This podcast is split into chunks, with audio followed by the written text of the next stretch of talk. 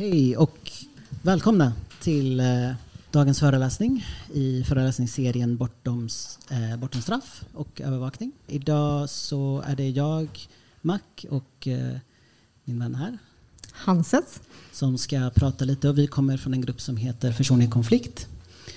Eh, Försoning i konflikt startade 2020, sommaren slash hösten 2022, eller 2020. Förlåt. Eh, där vi var ett gäng som gick en onlinekurs i restaurativa cirklar med, för en person som håller på med detta i Danmark. Eh, men, eh, ett ställe som heter Geno... Gud, jag kommer aldrig ihåg vad det heter riktigt. Men, ja. Exakt. Någonting, någonting på danska. Och eh, där vi började med att ha liksom en, ett, kan man säga, liksom ett fokus på just restaurativa cirklar.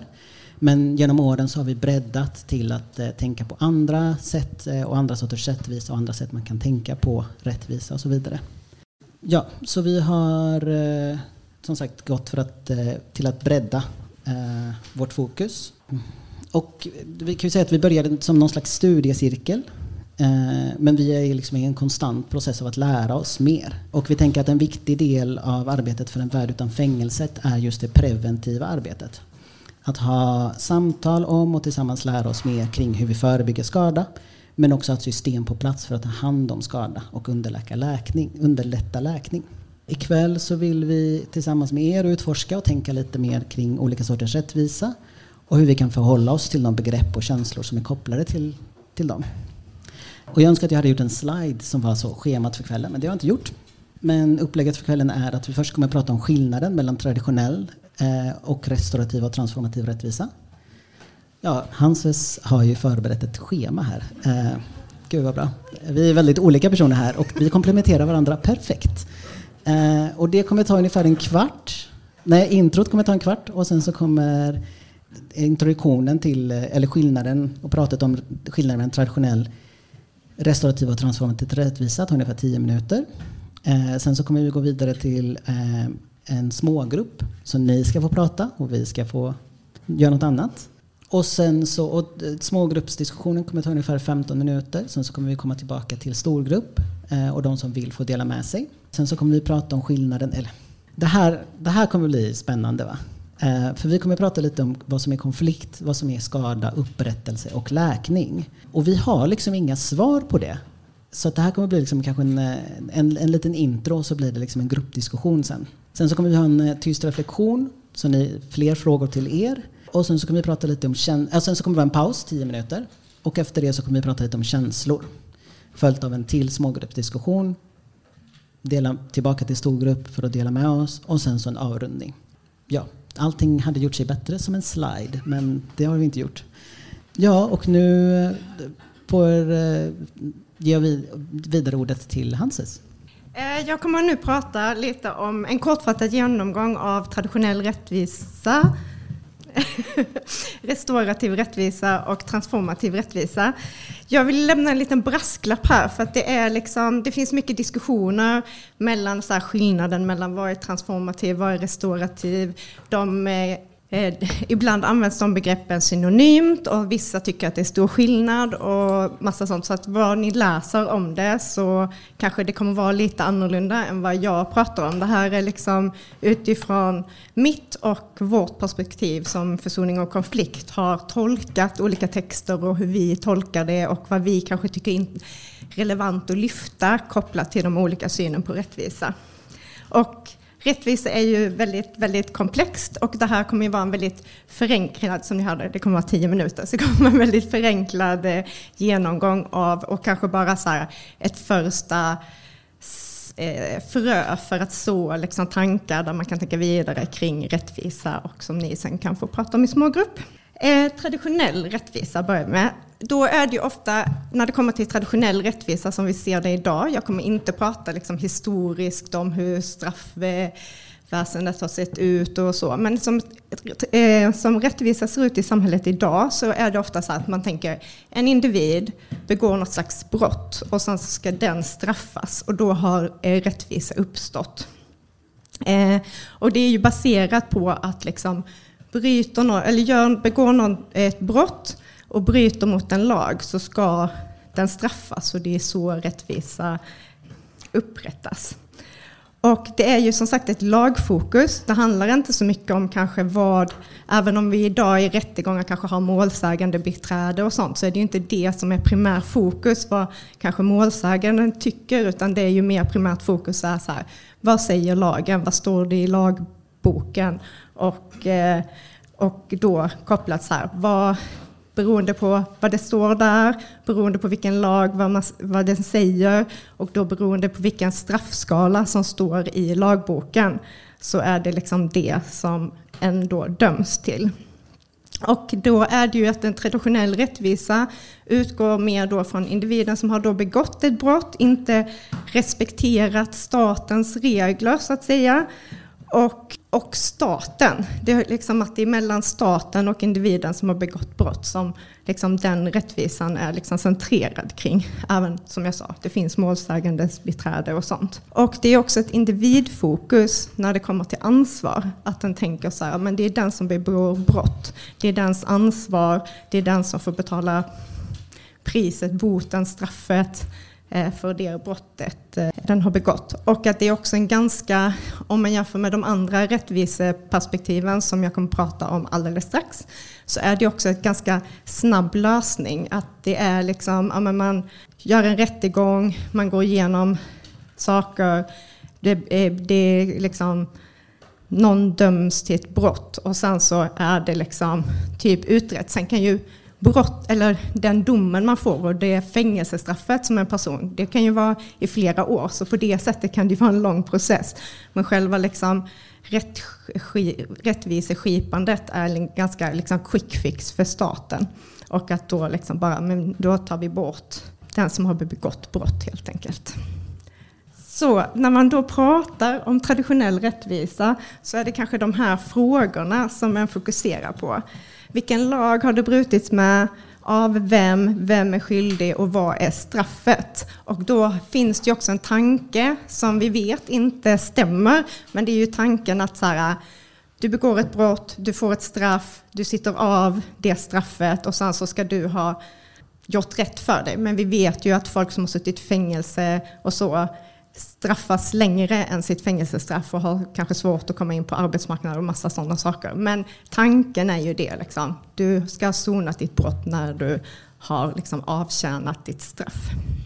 Och som jag sa, restaurativ och transformativ rättvisa, ibland så används de synonymt. Och det råder också oenighet ibland vad som ingår i vad.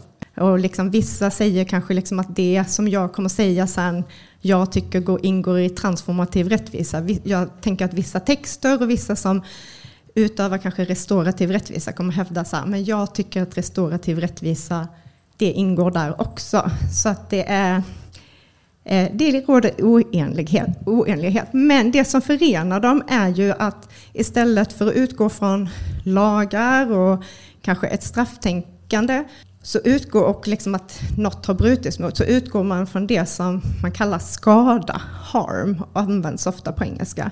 Att man tänker så att skada har åsamkats någon. Alltså, och det kan ju ha varit medvetet av någon eller så kan någon ha skadat på ett annat sätt. Och att man då kollar på det. Så här, men vem har skadats och vem har begått skada eller vem kanske behöver ta ansvar i den här situationen när en skada har begåtts. Så här lämnar vi ju ute staten, vi lämnar ute lagar och liksom så, utan här utgår vi från liksom den som har skadats. Så. Och ibland så är det ju så när någon har skadats så är det kanske solklart vem som bär ansvar för det. Men i vissa lägen så är det inte solklart för att någon kanske har fått skadats på ett sätt men det är inte heller så. Så att det är liksom en mycket mer komplex process. Och det är någonting som att eh, bära med sig att allting, alltså att det är lite ja, en komplex process och allting är inte solklart alltid. Ja, men och det är det som är så här att det här är en process. Det tar, om man jämför mot den traditionella rättvisan så tar eh, restaurativ och eh, transformativ rättvisa mycket längre tid. Och det kräver en, eh, ett system eller en struktur som bygger på förtroende och relationer och att de är på plats för, så att man kan ta hand om skadan som har begåtts. Så därför kan det ibland kanske vara så här när vi diskuterade så här i det här samhällssystemet så är det ofta så här, men om jag säger så här, jag tror inte på fängelse, jag tror inte på det här rättssystemet, jag är intresserad av restorativ och transformativ rättvisa, så kommer alltid så här, ja men vad gör vi med våldtäktspersonerna, vad gör vi med det här, alltså så. Och det är ju liksom också kanske tänka lite så här, men just nu så kanske det inte riktigt finns de strukturerna, att, som att att hantera det på ett eh, transformativt sätt. Men det är ändå det som kanske är en önskan i folk som är kritiska till fängelsesystemet. Men målet i alla fall för den här processen som är antingen restaurativ eller transformativ rättvisa är ju att ta ansvar, att man ska fundera så här, men vem bär ansvaret i den här situationen och hur kan personen ta det ansvaret för att alla inblandade, oavsett om det är du som har skadats eller om det är du som har begått skada, ska kunna gå vidare och läka.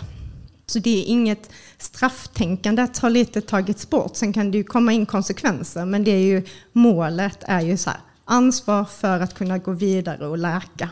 Ibland i de här processerna också så nämns förlåtande, men jag är lite skeptisk till det, för jag tycker inte att det nödvändigtvis behöver ingå. Men där är också lite det som jag säger att det är komplext och vissa tycker att ja, men det ingår ett förlåtande medan jag tycker inte kanske för att en ska behöva läka, men vi kommer prata mer om vad ni tycker att ni behöver för att kunna läka. Behövs det ett förlåtande eller kan jag kanske fortsätta liksom, kanske tycka att någon är en idiot, men ändå kanske ändå kunna släppa det och gå vidare. Och det är någonting som vi kommer att prata mer om senare ikväll. Ja, och då förknippat till det här förlåtandet är ju, så ingår ju också en av kritiken som, jag vet inte hur många av er som var på Linas föreläsning som var den första föreläsningen i föreläsningsserien.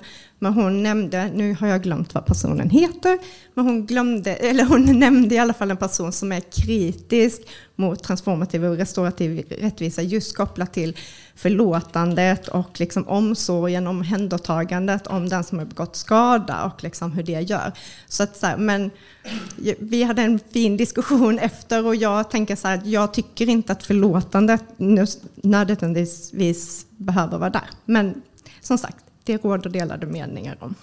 Och då för att om vi ska, du, den kan vara kvar och då, Men då om man tänker så här att transformativ och restorativ rättvisa ut, alltså har, tar sin utgångspunkt kring skada och då den som har utsatts för skada och kanske de som behöver ta ansvar för att skadan har hänt.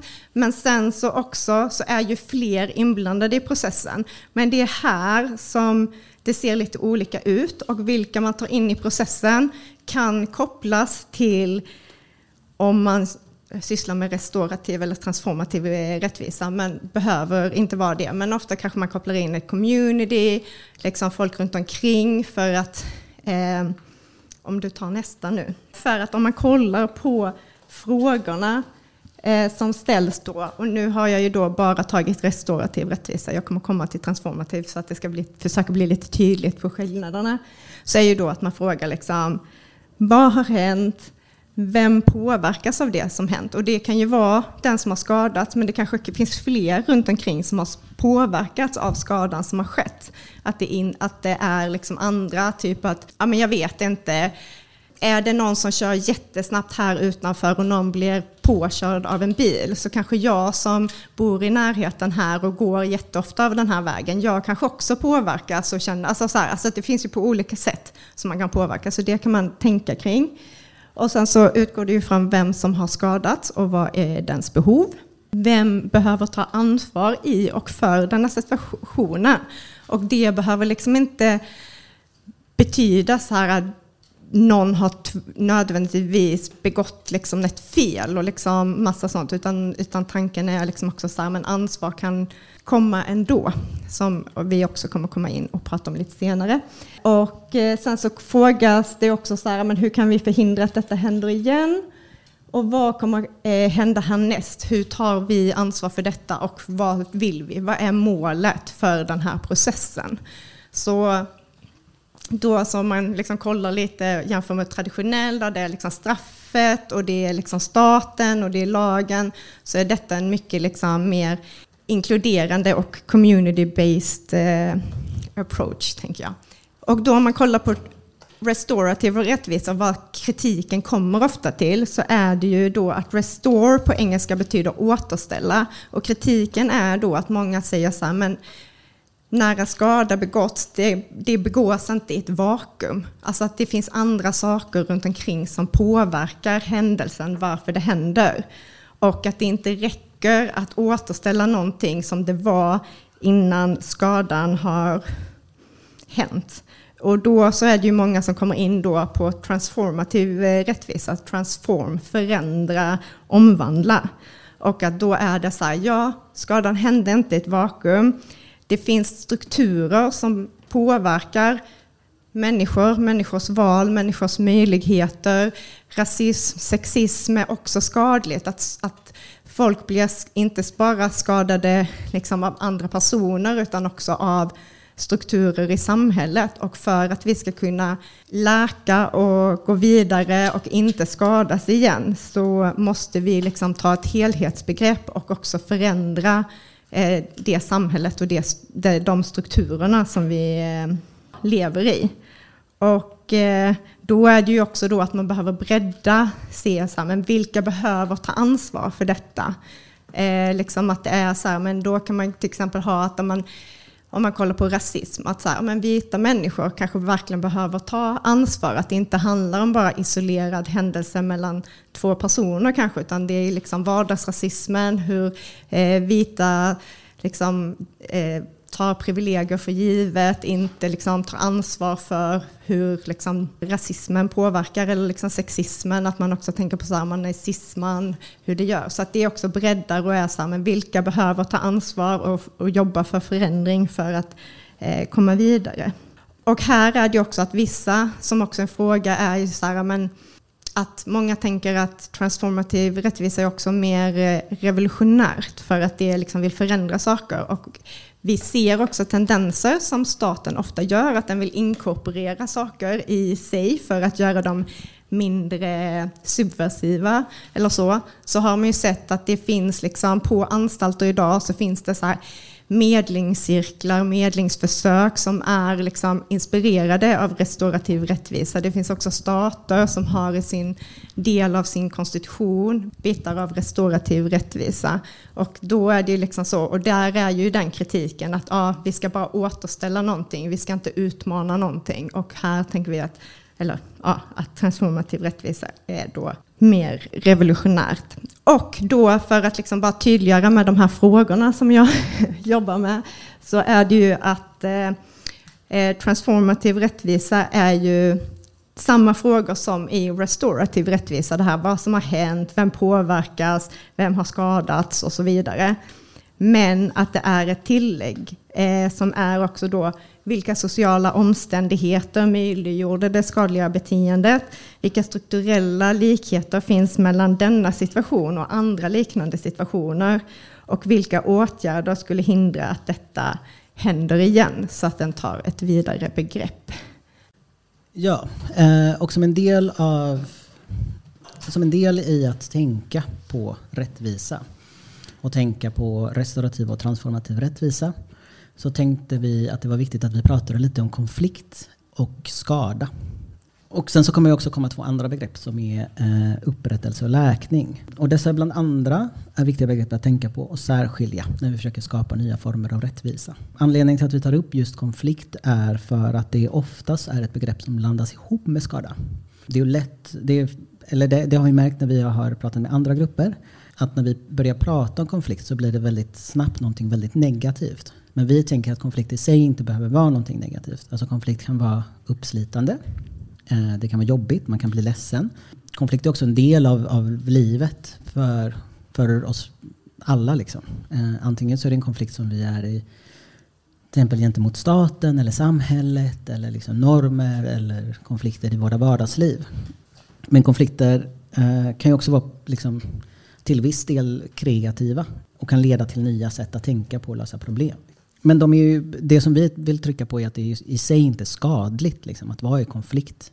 Det kan vara upprörande, men det är ju inte i sig skadligt. Liksom. Vi kan bråka om någonting eller vi kan ha eh, liksom väldigt skilda åsikter kring en fråga. Eh, och det kan väcka liksom frustration, ilska och massa andra saker, men det behöver inte vara skada. Jag hittade liksom en definition på eh, fyra saker som ska finnas med i konflikt. Som, och det här tänker jag att det, det kommer mer från liksom freds och konfliktforskning eh, och kanske handlar mer om, om specifikt kanske konflikter på en arbetsplats och så vidare. Men enligt eh, de här forskarna då så finns det fyra element som eh, behövs för att det ska vara en konflikt. Och det är önskemål, blockering, frustration och handling. Och enligt de här då så uppstår konflikt när en eller flera parter, parter har önskemål som de inte är villiga att släppa och de upplever att någon annan blockerar dem från att tillgodos, tillgodos, tillgodose sig dessa önskemål. När blockeringen kvarstår väcks frustration och, väcker, och driver minst en av parterna till att agera på ett eller annat sätt gentemot den andra partnern. Det är en definition av konflikt. Jag tänker att vi också i gruppen också tänka att konflikt är ju någonting som man befinner sig i hela tiden. Det kan vara mycket mer vagt eh, och inte så specifikt. Liksom. Jag vill det här, du blockerar mig. Utan så här. Men det kan vara ett sätt att tänka kring konflikt. Och vi tänker att den stora skillnaden mellan konflikt och skada är vilken handling som parterna i konflikterna utför. Alltså att vilja ha något, inte få det. Att bli frustrerad och kanske ledsen eller arg. Att prata om det och komma fram till en lösning är ju inte skada. Liksom. Det är inte far, känslor är inte farliga. Känslor kan berätta saker för oss. Om vad vi vill eller vad, vad våra önskemål. Men de är inte farliga i sig. Och de är inte skada heller. Ja, och det är inte heller en skada att inte få sina önskemål uppfyllda. Liksom. Hur ledsen eller besviken man kan bli. Och bara, bara det. Det kanske är uppenbart för alla, men konflikt är en, en vanlig del av livet. Liksom. Uh, och man kan tänka på det utifrån vilka förmågor man har. Liksom. Man har, liksom, eh, har funktionsnedsättning eller så vidare. En konflikt gentemot samhället i stort eller normer om man är hbtq-person. Alltså det kan, man finner sig ständigt i konflikter mot olika maktstrukturer eller liksom apparater. Men och det är ju, vissa av de sakerna är ju jätteskadliga. Liksom. Som Hanses pratade om förut, liksom, sexism och rasism och så vidare. Men, men vissa andra saker är ju inte det. Att vara ledsen är ju inte skada. Liksom. Ja, så det är det ena begreppet. Och sen så det andra som vi tänkte liksom, prata lite om är ju skada. Och eh, det här är ju det som är, det, det är lite knepigare. Liksom. För att vi har de senaste tre åren försökt definiera vad skada är. Och det är ju jättesvårt. Men vi tänker att det är kopplat till eh, makt och ansvar. Och att skada kan vara både en direkt handling men också frånvaron av en handling. Till exempel försummelse. Om jag är ansvarig för Eh, ett liv, till exempel ett barn, och försummar det barnet så är det också skada. Även om det inte är liksom fysiskt våld så är det ändå skada. Eller det kan ju vara mot vänner relationer på andra sätt, liksom, när vi försummar varandra. Skada kan uppstå utan att någon begår våld och det är viktigt att vi tittar på hur vi kan ha bidragit till det eh, allihopa. Liksom. Eh, och det är där också där vi tänker att i transformativ rättvisa att det finns liksom ett conflict community och det finns andra runt omkring. Liksom. Vad är det som gör att, eh, ja, men på vilka steg har kom, vilka, vilka sammanhang har liksom män som utför sexuella trakasserier befunnit sig i som möjliggör att det här har kunnat ske. Liksom. Eh, vilka andra liksom, män eller andra personer runt omkring har funnits som har kanske gått med på det här eller inte stoppat eller liksom, Eh, så vidare. Och vi har liksom ett litet, litet roligt exempel som vi har pratat om. Och det är ja, om, om jag ramlar till exempel. Och, eh, eh, nej, om jag cyklar och eh, ramlar och skadar mig så är det ingens fel.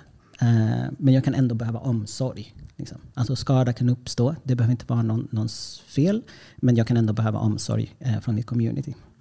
Eh, men om jag cyklar och någon kör på mig så finns det en väldigt tydlig liksom, avsändare eller ansvarig för, för skadan. Det är den personen som kör på mig som, som är ansvarig för det här. Om en, och så, det här kanske är liksom lite flummigt men vi försöker tänka också att man kan tänka på det strukturellt. Så om jag cyklar och ramlar för att liksom kommunen eller staden eller mitt community inte har tagit hand om gatorna där jag cyklar så, så är ju avsändaren eller ansvariga själva strukturen eller själva liksom communityt som finns runt omkring det, är ju, det kan vara liksom, ja, jag vet inte. Ibland så är det väldigt, väldigt solklart eh, vem, som, vem som har blivit skadad och vem som har liksom varit ansvarig för skadan. Och i traditionell rättvisa så pratar man oftast om att någon är offer och att någon är förövare. när vi pratar om i liksom restaurativ och transformativ rättvisa så är det mer komplex. Det betyder mest bara att fler saker behöver, man behöver liksom ta in fler saker och fler saker behöver sägas. Vilka positioner har vi? Vilka möjligheter hade vi Eh, i den här situationen? Vilka andra var ansvariga? Eh, vilka sociala eh, strukturer, som Hanses pratade om förut, möjliggjorde att det här skedde? Och det är inte så enkelt bara att liksom, den ena slog den andra på käften. Utan det finns, det finns en hel historia bakom och runt omkring. Och det är det som är det positiva med restaurativ och transformativ rättvisa, tänker vi. Bland många andra saker. Liksom. Men att man, man tar in samhällets komplexitet. Och sen så oavsett vilka ord vi använder kring de här sakerna så är det ju viktigt att vi tänker på makt och ansvar. Liksom. Man är alltid ansvarig för det man gör. Eh, men det är också alltid viktigt att sätta det i en samhällskontext. Så det, det finns ju liksom kritik mot restaurativ och transformativ rättvisa om att så här, eh, folk som begår skada, liksom att man inte håller folk ansvariga eller att folk inte tar sitt ansvar. Men det, det är en viktig del av restaurativ och transformativ rättvisa att folk tar ansvar. Däremot så finns det också en, en jättestor skillnad som är i tra mer traditionell rättvisa så tänker man att, att staten eller liksom den som skippar rättvisan kan göra att någon annan tar ansvar. Men i, i restaurativ transformativ rättvisa så måste den personen vara villig att ta ansvar. Man kan inte tvinga någon annan till att ta ansvar för det är ju inte att ta ansvar. Jag kan inte säga så, men du, du måste göra det här. Eh, utan alla parter måste vara villiga. Och det är också bland annat det som gör att de här processerna ibland kan ta väldigt, väldigt lång tid. För att om någon inte i, i en initiell fas inte är villig att ta ansvar. Man är så, nej men jag, jag, jag har inte gjort något fel eller vad, vad som helst. Liksom. Så kräver det att communityt står stå kvar och är kvar och är så, jo men hur kan vi underlätta det här? Hur ska vi göra? Vad behöver du för att kunna ta det här ansvaret? Och det går, för att det går aldrig att tvinga någon. Liksom.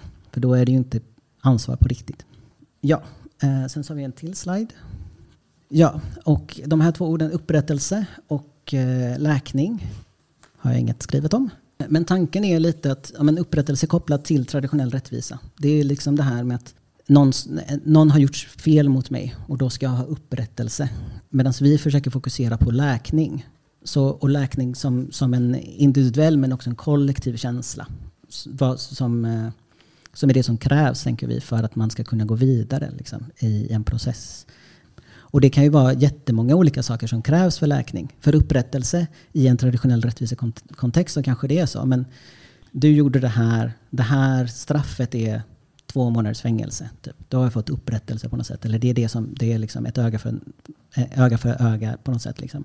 Men, men i restaurativ och transform, transformativ rättvisa så tänker vi liksom att det, det ska läkas. Och det kan ju krävas jättemånga olika saker för läkning i en situation där man blivit utsatt för skada liksom, eller man skada så, så kanske det, det man behöver kanske är avstånd. Man kanske behöver liksom aldrig träffa den här personen igen som, som har varit bull. Liksom. Men det kanske också det man kanske känner att man behöver kanske är samtal med den personen. Man kanske behöver få en, skapa sig en, en bild av varför det som skedde skedde. Eller man kanske behöver hundratusen andra saker Eh, för att kunna gå vidare själv. Eh, och för att community ska kunna gå vidare. Eh, för att i, i de här rättvisetänken så tänker vi att alla blir påverkade. Alla som är runt omkring på något sätt. Och det tänker jag att eh, ni säkert har varit med om. Att men man hör att någon i ens community, någon i ens kompisgrupp har gjort någonting dumt eh, mot någon annan. Och då går ju det här liksom skvallret igång. Och det innebär, ju, oj, det innebär ju på något sätt också att alla blir inblandade. Eh, och oavsett hur nära man är skadan så blir man ju också påverkad. Liksom man blir påverkad i hur man tänker på den personen som har begått skada. Man blir påverkad i hur man tänker på den personen som har blivit utsatt för skada och så vidare. Det finns liksom mycket som, eh, att jobba på där. Eh, och därför tänker vi på, vi tänker att målet med transformativ och restaurativ räk, eh, rättvisa är läkning och inte upprättelse. Där vi vill att ni tänker på vad som krävs, eh, vad som behövs för att läkning ska vara möjligt för er. Liksom. Eh, nu ska vi prata lite om känslor. För att vi, ofta när vi har pratat om det här och om eh, skada och läkning och Mac kom ju in på det lite tidigare, just om känslor. Att i relation till det så tänker vi att det är viktigt att prata om känslor. Och att det är viktigt att prata om att det är okej att känna saker. Och det är okej att bli förbannad, ledsen, arg, känna att man vill att någon ska försvinna. Att de känslorna är helt okej. Det är ingen som förväntar att liksom om, om du har blivit utsatt för någon skada att du liksom ska bara åh, vara den förlåtande och du ska inte känna och du ska säga att känslor är okej och de måste få lov att ta plats. Och vi känner en massa saker i eh, olika situationer och det är okej. Och, men vi tänker att i det, när vi känner det här, så måste vi stanna upp lite och tänka så här, men vad är det jag känner? Hur kommer det sig att jag känner det jag känner? Och kanske inte låter det styra, för vi tänker så här att vi, dels är vi uppfostrade i ett samhälle som har det här strafftänkandet, så att vi lätt hamnar i det. Liksom, att vi, alltså ofta vi hamnar i så här, men jag vill att den här ska straffas, eller till och med så här så att vi har det ganska djupt integrerat i oss. Men också när vi utsätts för skada så är det också liksom grundläggande instinkter i oss, som det här kamp eller flykt, som eh, triggas igång i vår, vår kropp. Liksom. Och det är helt okej okay och så, men att vi tänker så här, men här är det viktigt och liksom i de känslorna låta dem finnas, få vara arg, men också tänka så här, men vad är målet? Vad gör den här situationen bättre? Alltså att om man då tar igen det här på en skala, en tiogradig skala, om man då tänker en trea så är det kanske så här, Ja, men jag kanske kommer ut på morgonen, jag ska cykla till jobbet och någon har stulit min cykel. Det är klart att jag blir förbannad, jag är stressad, jag ska till jobbet, det blir jättejobbigt för mig. Hur ska jag ta mig till jobbet nu för någon har stulit min cykel? Och jag kan ju bli arg, men då är det också så här, men om jag tänker så här, men vad skulle hjälpa mig i den situationen. Ja, det skulle ju hjälpa mig om jag hittade en annan cykel eller så. Men just det här att kanske om jag så, alltså så här, är det att liksom slå personen som jag är arg på för att den snodde min cykel eller är det liksom, vad är det liksom, vad är målet? Om jag behöver en cykel, jag kanske behöver hjälp av min omgivning på något sätt att antingen skaffa en ny cykel till mig. Alltså så här, vad, och liksom bara tänka så här, men det är klart att en kan bli arg. Liksom. Men att det kanske inte hjälper och om man också kopplar det till traditionell rättvisa så kanske är det så här, ja fast om jag anmäler det här och den här cykeltjuven får ett bötesstraff eller fängelse, alltså det hjälper ju inte mig. Alltså jag har fortfarande kanske inte min cykel, den kanske är någon helt annanstans. Alltså, så att också tänka så här, men vad, vad är målet, vad vill vi? Men samtidigt tillåta sig att känna där, så här, men jag är jättearg på den som stal min cykel. Den gjorde min dag skitjobbig och nu måste jag gå och hitta någon annan cykel eller liksom låna cyklar eller ja, massa. Så att liksom känslorna, men att ja, men att tänka lite så här, vad känner jag? Men det kanske inte heller tvunget ska styra liksom, handlingen liksom, sen eller hur jag förhåller mig liksom, till personen eh, som har stulit cykeln eller så. Och då liksom också tänka så här, men om vi då har mål att läka, liksom, vad, hur når vi dit? Vad behöver vi? Men här är det också viktigt just det här som Mac var inne på, att nu när det här är nytt för oss, att vi lever ju i ett samhälle som praktiserar det vi idag kallar traditionell rättvisa i den här föreläsningen. Och att då är det liksom också att vi, kanske, vi har inte de här strukturerna som vi ändå pratat om här med liksom transformativ rättvisa. Vi har pratat att det behövs liksom ett system och eh, en känsla av förtroende och trygghet och att kunna hantera skador. Så är det ju liksom så här eh, att det, ja, att det blir liksom svårare när vi inte har det på plats och vi måste tänka så här, men okej, men vad, hur förhåller det till de känslorna vi har? Och att också då inte kanske då gå igång och tänka på de svåraste skadorna som vi kanske kan tänka oss eller har varit utsatta för. För det är ju också så här, olika skador triggar ju också olika incitiet på eh, känslor, olika känslor. Och att vissa kan ju kännas lättare. Det exempel som jag tar med cykel. Alltså jag, jag kanske mer känner arg, men någon annan skada kanske får helt andra eh, känslor. Och att det är bra att liksom checka dem och vara ärlig med dem och tänka så här, men det här är faktiskt så jag känner. Och inte låtsas att bara, jag känner inte alls så, jag är inte sur på dig. All alltså man får lov att vara sur. Och att då när vi kanske börjar prata om de här olika typer av hur man kan förhålla sig om man tänker så här, men jag kanske vill testa så här restaurativ cirkel eller jag vill testa, vi kanske ska bygga upp något alternativ hur vi hanterar nummerskada, att den inte då börjar med de som en 10 på skadeskalan utan just börjar på liksom trean och, eller femman max. Och att det är ju också kopplat om vi tänker då, vi pratar ju inte alls idag om, alltså vi som Mac inledde med, så är det ju vissa i vår grupp som har gått om så här restaurativa cirklar, hur man gör det. Och vi pratar ju inte alls om själva den metoden idag. Men här i, när vi tänker på sådana metoder, så där är det ju också mycket att en pratar om känslor innan det. För det är ju liksom inte bara liksom den som har Eh, blivit utsatt för skada som kan känna massa, utan det är också till exempel om man ska gå in i en sån här process som kanske facilitator eller liksom på något sätt jobba med det, så måste man också tänka över sina känslor. Vi har läst en bok som heter Fumbling Towards Repair som är en eh, work, eh, arbetsbok. Och då är det ofta att där ställs det ganska mycket frågor. För att jag kan känna ibland så här, nej men jag är emot fängelse, jag liksom så. Och sen så var det en fråga så här, ah, men om det här skulle hända eller vad, vad sådär. Och då, då fick jag värsta så här känsloreaktionen och bara nej, för, uh, alltså, Och det tänker jag att där är vi och det måste vi vara öppna med. Och att det är också därför i de här strukturerna att vi har tydliga strukturer eller i SAS när vi gör cirklar, att det finns tydliga strukturer. Det finns eh, att man jobbar med det som man kallar facilitatorer som leder de här, som kanske inte är de som är eh, direkt påverkade av det som har hänt, men ändå gärna att de får ingå i communityt, men att de ändå står en liten bit ifrån. Men att redan då innan tänka så här, okej, okay, men om jag ska jobba som facilitator eller om jag ska börja utforska det här mer med olika typer av rättvisa. Vad känner jag inför olika saker? Om någon skulle komma och säga så här, men någon person har gjort det här mot mig, kan du leda den processen? Så får också tänka lite så här, okej, okay, men hur på, vad känner jag kring det?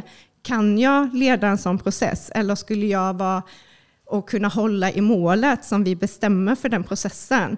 Eller skulle jag kanske vara att det är för nära, att det kanske triggar saker som har hänt mig så att jag kanske blir mer känslostyrd. Så det är också bra, så att oavsett var en befinner sig i de här processerna så är det alltid bra att liksom checka sina känslor, erkänna dem, de är okej, okay, de får vara där och sen så tänka, man försöker stanna upp och tänka så här, vad är målet? Nu ska vi liksom runda av snart, eh, eller avsluta snart. Eh, och jag ville bara säga ett par ord kring lite vad som har varit vårt syfte med det här. Och det vi har tänkt är att vi har hållit på i tre år och det är liksom processer som tar lång tid att lära sig om det här och liksom utforska vad man själv tycker och hur man själv reagerar. Och det är ju en, en ständig process som man måste jobba på hela tiden. Och att någonting som vi har, har liksom lärt oss eller liksom läst oss till eller så vidare är ju också att man måste ha de här processerna i liksom en moving at the speed of trust. Att man måste liksom hela tiden när man gör de här processerna röra sig i... Ibland kan ju saker ta jättekort tid. Man har samtal, det går, det går bra, man går vidare liksom. Men att eh, man måste hela tiden ha det här förtroendet, bygga det här förtroendet och röra sig i den farten som det förtro förtroendet tar. Och för att de här processerna ens ska kunna äga rum så krävs det att vi bygger upp de här systemen och relationerna. Och vi ser den här föreläsningen eh, eller workshopen och Linas och liksom nästa föreläsning som en del av den processen av att bygga upp system eh, som kan ta emot eller ta, ta hand om när skada sker, när det finns konflikter, eller när det finns andra saker som, som skaver i ett community. Så det, det är liksom när vi gick den här kursen 2020 så eh, pratade vår kursledare mycket om att man måste, för att kunna laga mat så måste man ha ett kök. Och att, liksom, att, ha, att ha det här, eh, att liksom ha en process i som matlagningen. Liksom. Man, ska, man, ska, man, gör, man har olika ingredienser, man gör olika saker som ska leda till liksom en måltid, en lösning eller en läkning. Eh, men köket behövs lika mycket och man kan inte liksom bygga köket när man kommer på att man är hungrig. Liksom. Utan man måste ha, sätta alla de här liksom grundstenarna i förväg. Och vi tänker att den här föreläsningen, den här workshopen är en del av det förhoppningsvis. Eh, att det kan liksom eh, väcka nya tankar eller inspirera eller liksom, ja, så vidare till ett liksom köksbygge.